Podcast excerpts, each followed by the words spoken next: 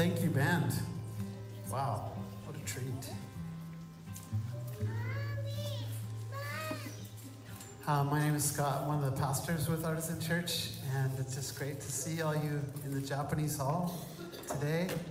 Uh, if it's your first time coming here, welcome. Welcome to this place. Glad you made it here. Um, just have to shout out a friend, a former pastor of mine in the house. I know he will not like me doing this, but Roichi Takeda with his wife Lydia. So thank you for coming this morning. Oh, you got applause. I never get applause. That's great. Yeah. Whoa, whoa, okay, okay, okay. Yeah, yeah, yeah. Whatever. Uh, so, uh, a couple years back, I was at a funeral with my. Hello. Go for it. Is that River? Uh, I was at a funeral a couple couple years back with our family, uh, a friend and family member that had passed away. And uh, it also happened to be a time where my youngest son was uh, in a bit of a Queen phase, uh, the band, uh, and loved to sing like "We Will Rock You" at the top of his lungs. And uh, even requested for his, I think it was like his fifth birthday, fourth birthday, a "We Will Rock You" themed birthday. Okay. So we tried as best as possible. We didn't sing happy birthday, we sang We Will Rock You. And we had a cake uh, made out of a drum, and it's like everyone was thumping, clapping. And we're at this funeral, and uh, it was a really somber moment. People were sharing a large funeral, maybe 800,000 people. 800,000 people. 800 or 1,000. Do we normally interact in sermons? yeah. Hasn't been here in a while, yeah. I do have to say, it's good to have you in the room, Nellie B. Now, shut up. Lots of applause. Wow. Anyways, the somber moment 800,000 people in this uh, room, and Leo decides now is the time to sing We Will Rock You. And at the top of his lungs, I, I didn't even see it coming, just We will, we will rock you. Mm. And immediately I'm like, Leo, shush. Everyone turns around, and after the funeral, I felt horrible. I went up to my friend. I was like, I, I don't, he's in the queen phase. And I apologized, and someone was listening into my apology and said, at least he didn't sing Another One Bites the Dust. yeah? Uh, I wonder, have you witnessed something like this where an action takes place that changes the atmosphere in a whole room? Like singing We Will Rock You at a funeral.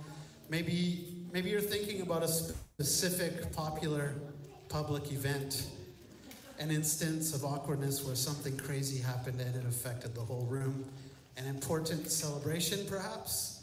Someone made an awkward comment about someone's hair, someone got mad, and an awkward act of aggression that distracted from the celebration.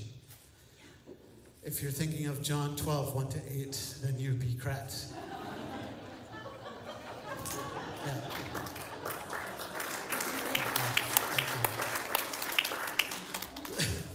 The celebration was a meal for Jesus. The awkward comment about someone's hair, John is telling us how Mary used expensive perfume to clean Jesus' feet with her hair. Person who got mad, Judas, and uh, the act of aggression that distracted from the celebration. Judas challenges Mary's actions. So we're going to look at this. Evelyn read this earlier. Thank you, Evelyn. Um, we're going to look at this text together John 12, 1 to 2. First, let's look at the scene of the incident here. Uh, it's a celebration. Uh, and notice if you've been around Artisan, we've been following the lectionary readings. Uh, we've now shifted from Luke to John's Gospel. And it says in the first verse six days before the Passover, Jesus came to Bethany, where Lazarus lived, whom Jesus had raised from the dead. I, I think it's worth pausing here. A dead man was raised from the dead and is here. And John is saying this where Lazarus lived. And he's always going to have a comma after his name now. The one whom Jesus had raised from the dead. Like, this is crazy. And he's, I think, reminding us, like, just in case you forgot, this crazy, ridiculous miracle happened. And he's just there at the party. Okay. Resurrection is in the room. Here, a dinner was given in Jesus' honor.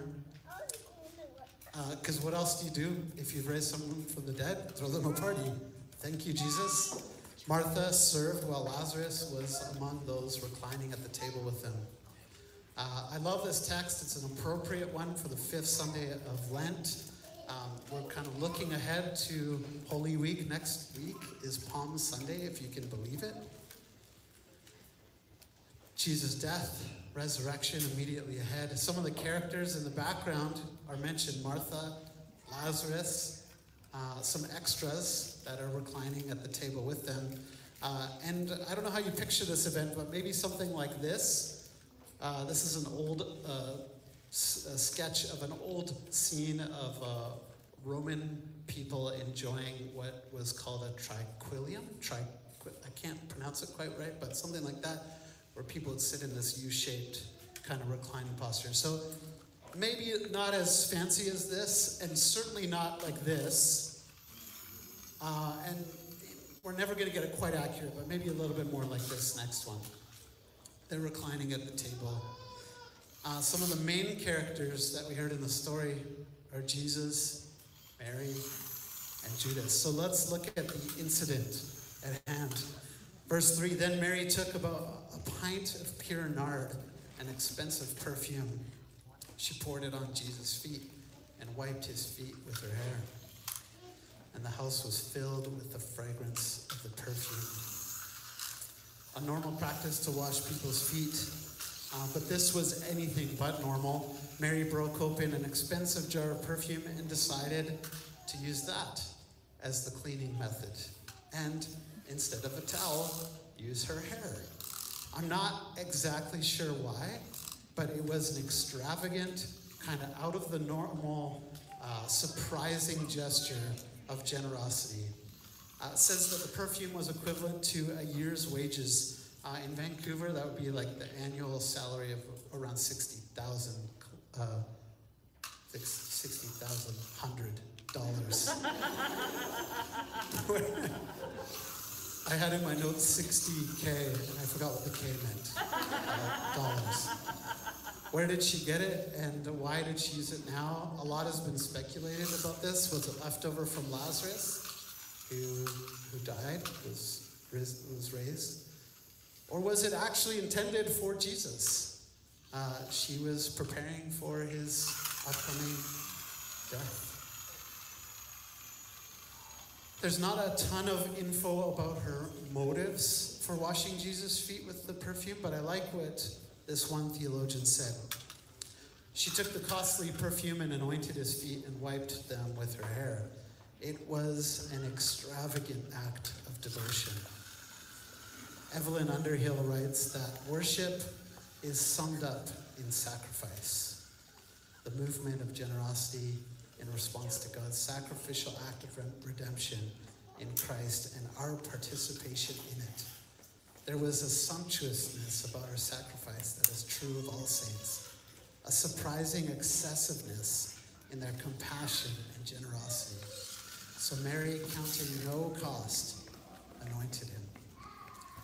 Then we look at the response. First, Judas responds, then Jesus, verse 4. But one of his disciples, Judas Iscariot, who was later to betray him, John is very helpful to point out. This guy is, he's got ulterior, motives. Uh, he objected. Why wasn't this perfume sold and the money given to the poor? It was worth a year's wages. Uh, a valid, a valid interjection. He did not say this because he cared about the poor, but because he was a thief. As keeper of the money bag, he used to help himself to what was put into it. So we get a glimpse of, of Judas's motives here in piping up. He's not actually interested in the poor. He's interested in keeping the money bag full so that he can skim a little off the top to pay people and eventually to pay uh, Jesus' attackers, the ones who would arrest him. Judas is not interested in entering into this foolish act of worship, of devotion that Mary is engaging in, only interested in himself. He doesn't even appreciate or acknowledge the generous act. Then Jesus, his response has always baffled me a bit. Leave her alone, Jesus replied. It was intended that she should save this perfume for the day of my burial. You will always have the poor among you, but you will not always have me. What is Jesus saying here? I ask the question because I genuinely don't know the answer. What is he what is he saying? I'm not even satisfied after reading many commentaries about this. What is Jesus saying? And the bit about anointing, is he is he referring to his crucifixion, knowing that it's coming and this act is actually anointing him for burial? Lazarus is in the corner? Yeah. You're going to need that. Like two days in, it gets really rotten. Or what, what was the motive here? What, what did Jesus mean by you will always have the poor among you? Uh, interesting to look at the context. Uh, they are in the city of Bethany, which literally means house of the poor. It's just outside the city of Jerusalem and just outside the temple along the pilgrim road. And a hospice has been set up there in Bethany to welcome and care for pilgrims. It's also become an attraction for the sick and destitute of the Jerusalem, the greater Jerusalem area. Reminds me a lot about the downtown east side known for the abundance of service providers, places to eat, sleep, work through addiction, housing. Uh, at one point, I don't know if this is still accurate, but known as the poorest postal code in North America, definitely Canada. And uh, I take Jesus' words and think about our, our neighborhood here. Uh, they seem a little bit awkward, and I've often interpreted them as Jesus dismissing the poor or almost a little arrogant. I'm here, that'll be fine. And so I did what uh, I often do when I don't know something, as I ask a friend. Uh, and so this time I met up with uh, good friend Jobin David, uh, who many of you know, I think, and love. He is, uh, yeah, here's a picture of us when we were doing the home liturgy. That's me on the left and Jobin on the right, in case you're wondering. Uh, he's the executive director of Jacob's Well. And uh, so I was asking Jobin about this. How do you how do you take this this verse? Um, the poor will be with you always. Uh, and he he had a brilliant response, and I'm going to quote him uh, on this. This is a conversation, so it's not written word. So I try to quote him the best I can remember. I'm learning to look at the world not as needs, but to look at the world as people. So at Jacob's Well, we don't want to tailor our vision and mission based on need, but on the people. Hmm. I like that because the poor can become this collective term for just massless few, or uh, who are these people? But what Jobin is saying, and I think maybe even what Jesus is giving dignity is to the fact that these are individual people. And I He's saying, I'm an individual person here with you. Um, it's funny, Jobin said in our conversation, the church church people are generally pretty good at um, welcoming and being friends, but as soon as it comes to mission, it's like, ooh, strategy and like, we're going into darkness and we're doing this. And he's like, I just look at it as expanding your group of friends. I just love that. Uh, we don't have to be all covert and strategic about it. It's just friendship. The call is simply to be a friend. I think Jesus prefers also the personal over the collective. Even here in this passage, uh, we see that. Um, side note, New Century Version, uh, in some Bibles, there's headings for the passages. New Century Version uh, says uh, Jesus with friends in Bethany. I love that. A lot of them say Mary anoints Jesus. Mary anoints Jesus. This one, Jesus with friends, hanging out. And so this passage, I don't think is con- condemning or justifying complacency toward those in need. Uh, and he even references, references an old passage from Deuteronomy, ties it in with caring for the poor and his death.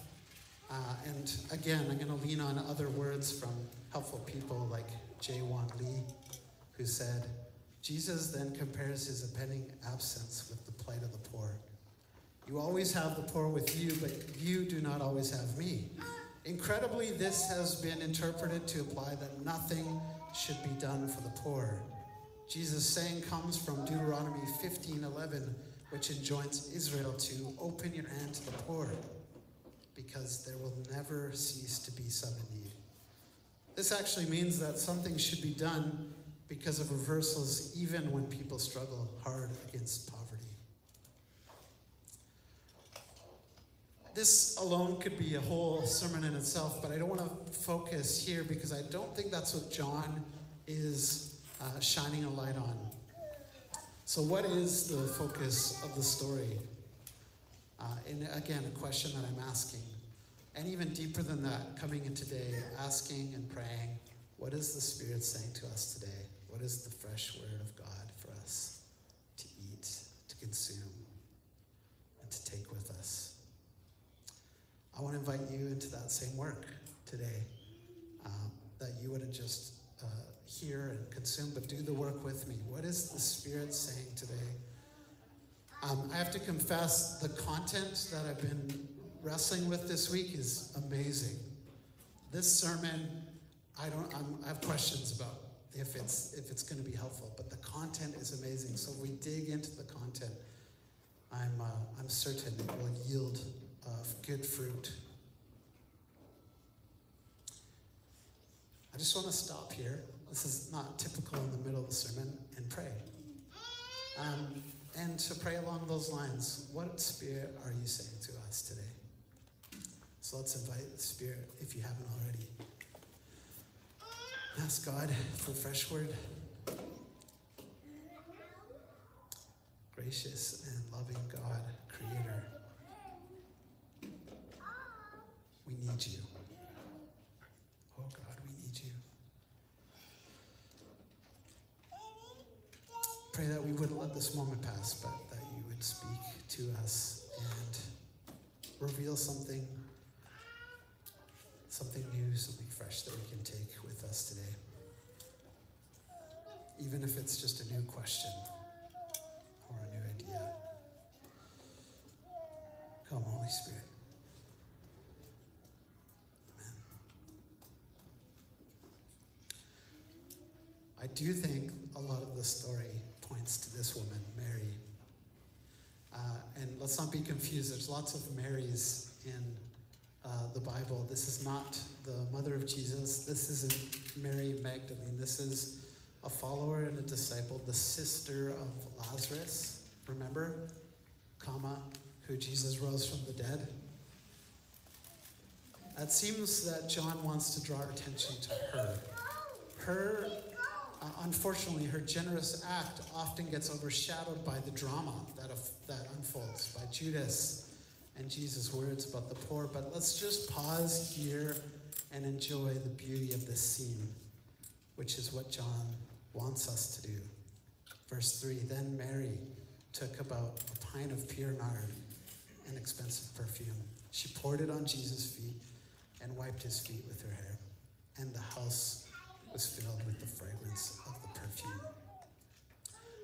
I love this last line. John didn't need to add it, it doesn't move the story forward. But he adds this emphasis, and the house was filled with the fragrance of the perfume. Now I had a really horrible idea, and I'm not going to do it just to just to let you know. I brought it's still in my backpack. I brought a spray, kind of like a body spray, and I, I was literally going to run around this place and just go, yeah, just just unleash a can of this stuff. to give the sense of this aroma of filling the room, uh, the better, my better judgment uh, in the form of a friend helped me uh, not do this today. And, and I know there are reactions and, and things to senses like that. So, but imagine if I did that. Imagine, should I? imagine that. Imagine that filling the room as soon as she did it. That act, that generous act, her seemingly foolish act, it changed the atmosphere of the room. Even while Judas and Jesus are arguing, uh, this the, the aroma is just filling the air. I just love it. And also notice in the story, Mary says nothing. But what she does is everything. Judas, on the other hand, he says a lot of things.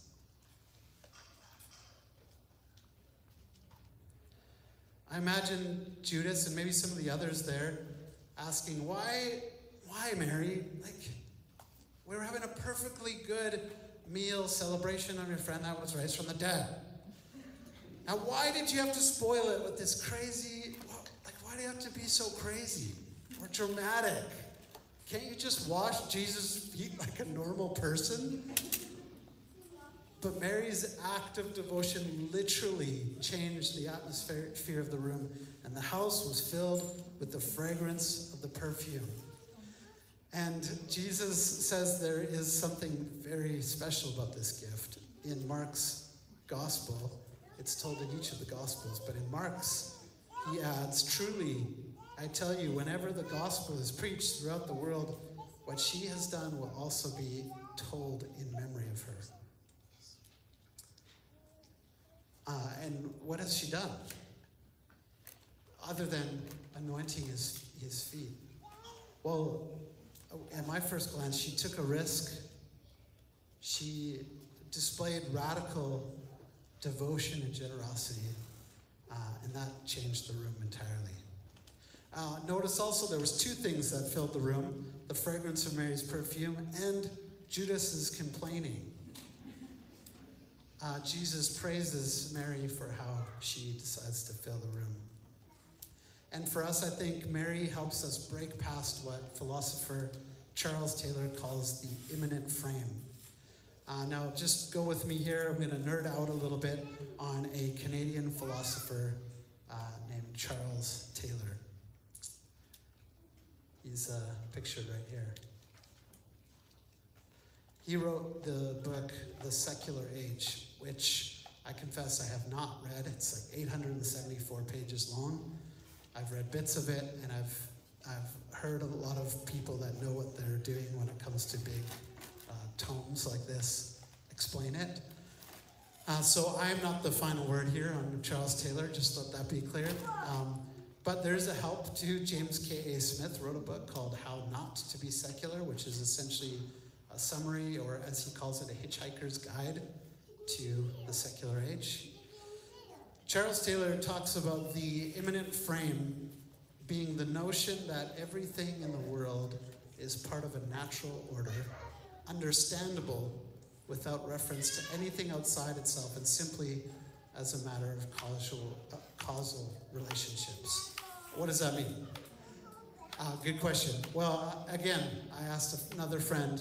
Uh, shout out to John Howe, pastor of Reality Church, uh, whom I know and love very dearly. He drew these pictures, so you can thank John for them.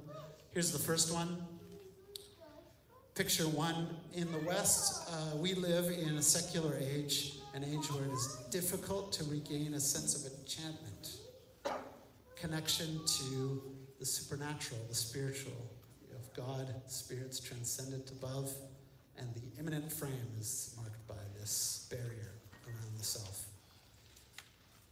This is where we often live, in this immanent frame. Here, we are limited by the grid of time and space and material. Charles Taylor says the door is barred against further discovery. The result, then, people often feel disenchanted with a real purpose for living, for meaning. Uh, but Taylor says we don't have to be trapped in this immanent frame. The self is searching for deeper sources of meaning, and there are opportunities for re enchantment. I love that. Even the word enchantment This is not a word we use often. So, picture two is uh, where he believes in this secular wasteland, this landscape we find ourselves in, young people will begin again to explore beyond the boundaries. And I don't think this is excluded to just young people. Meaning that Taylor believes um, meaning, belief, the transcendent can be found in things like poetry, other arts, or a way to encounter meaning outside of the mind. A re-enchantment is possible. Have you ever listened to a really good song and just felt like an out-of-body experience? This happened to me a couple days ago, actually, when Nelson preached and played Sufjan Stevens in the middle of the sermon. Oh, and it just, it's so, it's so funny how uh, a song can just say so much more uh, than our words can do sometimes. And my kids, after one of them said, that was a really nice song. Uh, who is that? I'm like, oh gosh, I failed you, I'm sorry. and then on the way home, we listened to uh, Sufjan Stevens. We can find re-enchantment in nature, standing before the beauty of an ocean. Uh, I have this friend that has this compulsive need to get before the ocean. He says, I just, if I can just get to the ocean, I'll be okay. or the beauty and complexity of a single leaf, or climbing a mountain, or, like I said, a beautiful song. Um, one thing I know nothing about, but uh, Taylor talks about running a marathon. Uh, Lawrence, you can uh, correct me if I'm wrong here, but you're not doing a, a marathon to win. You're doing it because I think there's a common goal and you're doing it with others. And it's something out of the normal. Who, who runs that far? No, seriously, who runs that far? Why? Taylor says we can have these moments of aesthetic communion that re enchant us. The call for us in the West then is rediscovery of enchantment. All that to say, that sidebar, that Mary's act is an example of breaking past this immanent frame and rediscovering enchantment. It's uncomfortable, it's impractical, it's risky. And uh, one invitation I want to just bring before you this morning is the invitation to enter in. How are you being invited to rediscover enchantment, to enter in? Uh, last week we talked about the prodigal son. The prodigal son, as we know, has an older brother. And in the story of the prodigal son, the older brother, in verse 28 of chapter 15, uh, became angry and refused to go in. He refused to enter in. The younger son had returned. The celebration was on. What was dead was now alive, but the older brother had grown complacent and refused to enter in. Henri Nouwen talks about uh, Rembrandt's painting of the prodigal son. He says, There are many elder sons and elder daughters who are lost while still at home. And it is this lostness characterized by judgment and condemnation, anger, resentment, bitterness, and jealousy that is so pernicious and so damaging to the human heart. Often we think about lostness in terms of actions that are quite visible. The lostness of the elder son is much harder to identify. A dark power erupts in him and boils to the surface. Suddenly, there becomes glaringly visible a resentful, proud, unkind, selfish person.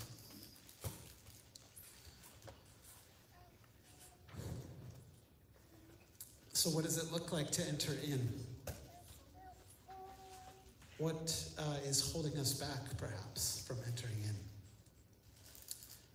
Like the older son, resurrection is happening right in front of him. He can't see it.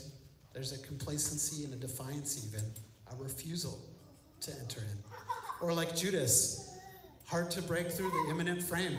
It just doesn't make sense. Why would you do this? Impractical, silly, foolish. Meanwhile, Lazarus is in the corner. Hey guys, what's up? Jesus raised me from the dead. he doesn't say anything either, but resurrection is certainly in the room. Another way to look at it is to enter in uh, as uh, taking a seat at the table. Um, this is a popular image that we've talked about and shared here. It's the Rublev, the Trinity. Um, and uh, I just love how it always has struck me there's an empty space at the table. And I don't know if it's just my audacity, but I, I like to think I can sit at that table. I get to I get to enter into the Trinity, the love of the Father, the Son, and the Spirit.